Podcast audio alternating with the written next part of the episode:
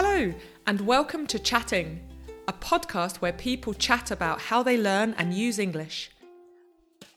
My name is Sam, I'm a CELTA teacher and a performer, and I have a particular interest in pronunciation and expression. In each episode, non native and native speakers will chat about their experiences with English, share their advice, and, at the end, I'll give some pronunciation tips for you to take away and practice. So, ready? Let's get chatting.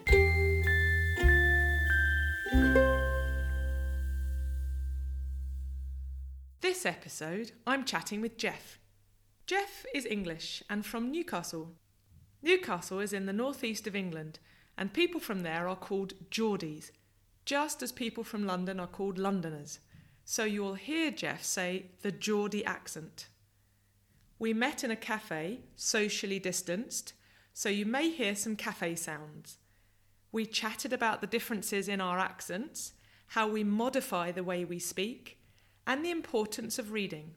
But first, I started by asking Jeff to tell me a little bit about himself.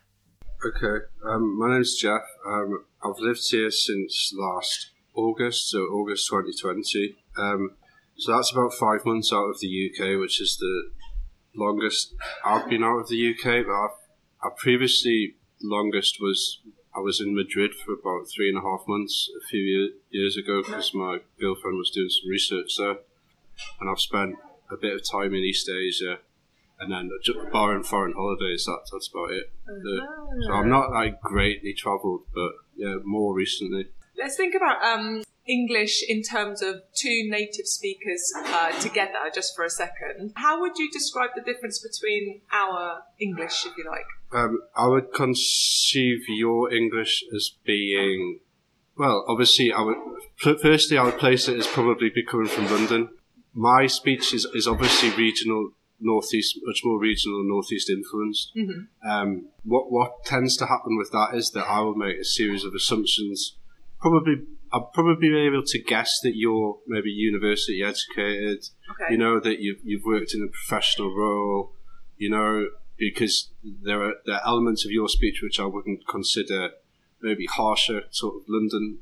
You're not using slang like Uh-huh. all of the time. Yeah. But similarly, me speaking to you, I'm um, I'm kind of using a form of speech which is is plays down some of the elements of northeast speech. I mean, it's- I went to university in Leeds, so you know I, I- met a lot of people from southern England or whatever.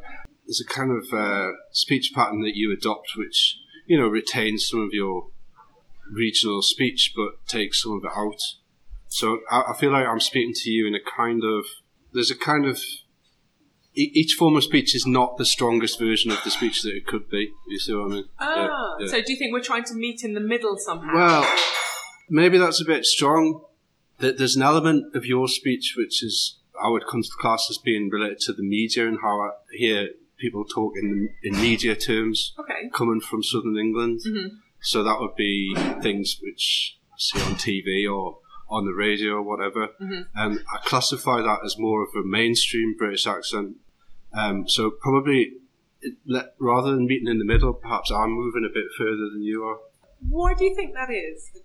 It reflects the fact that there's more people living in southeast England, and that southeast England tends to be considered to be the you know the prevalent form of speech in the UK. Yeah. I was having a chat with someone, she brought up the idea of proper English. What does proper English mean to you?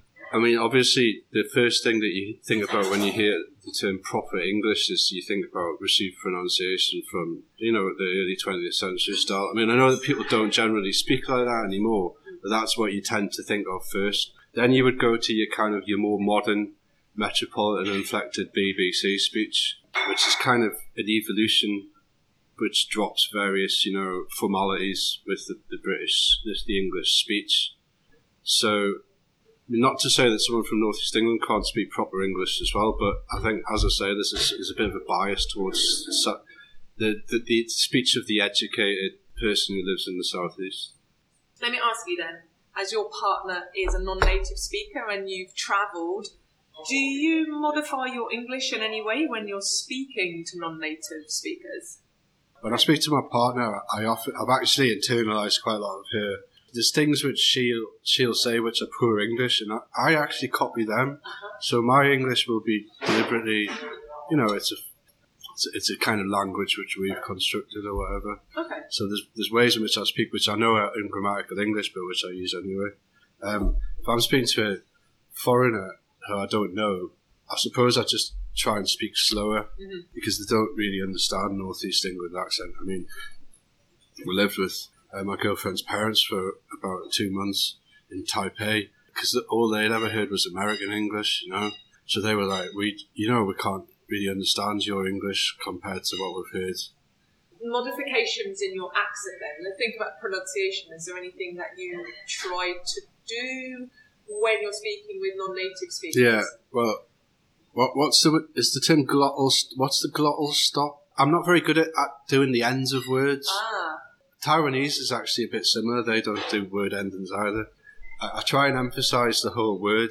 I mean, northeast, I think, compared to down south, we don't really end words, sort of trail off. So I try and do that.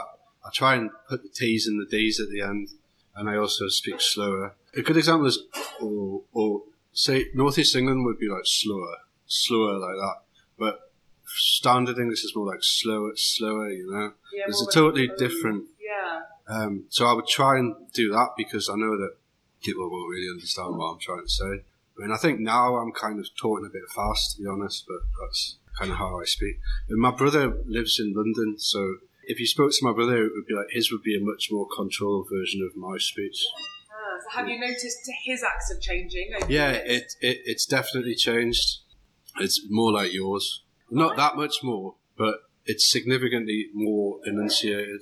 with accents and with dialect, there's def- there are definitely words that you take out of your everyday speech. So, for example, I'm from London, and it's well known that we finish every sentence with the word "in it."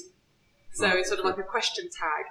If I was talking to people I knew, I would probably, I'd probably swear quite a lot. What what is it about swearing that's so? It's a, um, it emphasizes certain emotions and encourages you to dwell.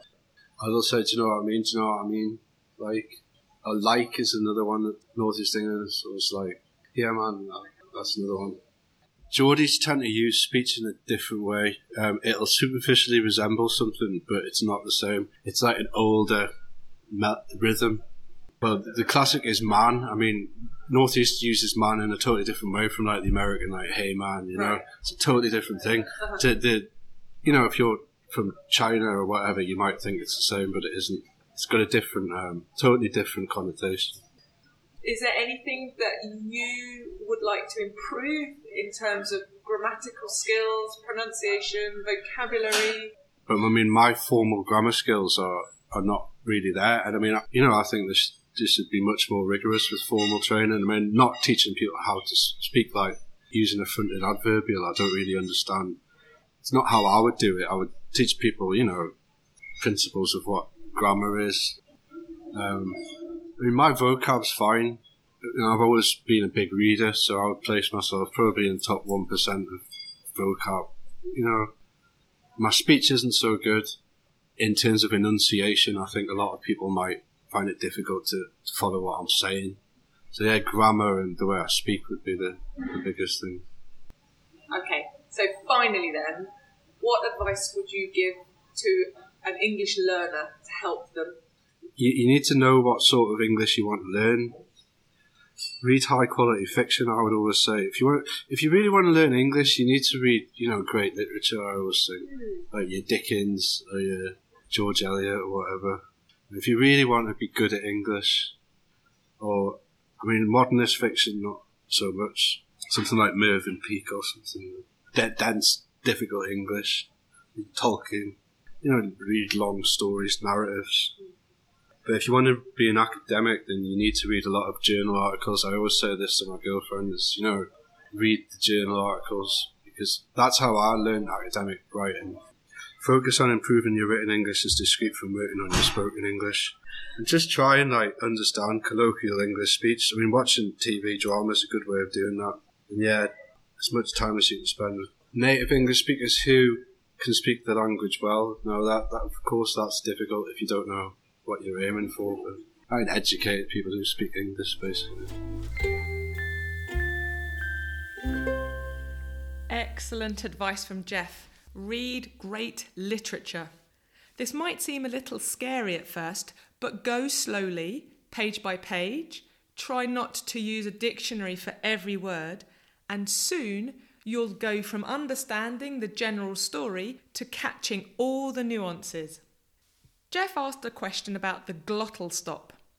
Basically, the glottal stop is when you close your throat quickly to produce a break in the sound. An example of this is uh oh. You hear the break between uh and oh. Uh oh.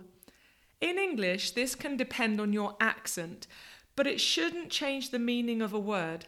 There is a great explanation about the glottal stop on the podcast's webpage. So, to this episode's pronunciation tip clear word endings. Let's focus on past simple regular verbs ending in ed. When learning English, we learn that the endings of regular verbs in the past simple all use ed. But what you might not learn is that there are three different sounds d, t, and id. How do we know which sound is for which verb? The trick is to identify if the verb ends with a voiced consonant or an unvoiced consonant. First, d. Regular verbs like welcome, listen, love, encourage have voiced consonants. We can hear the consonant at the end of the verb. M, n, v, j. If you can hear the consonant sound, use d in the past simple. Welcomed, listened, loved, encouraged. Try this sentence to practice. I listened to your podcast and I loved it. Next, t. Regular verbs like wash, pick, drop, watch have unvoiced consonants. We hear more air than sound at the end. Sh, k, p, ch.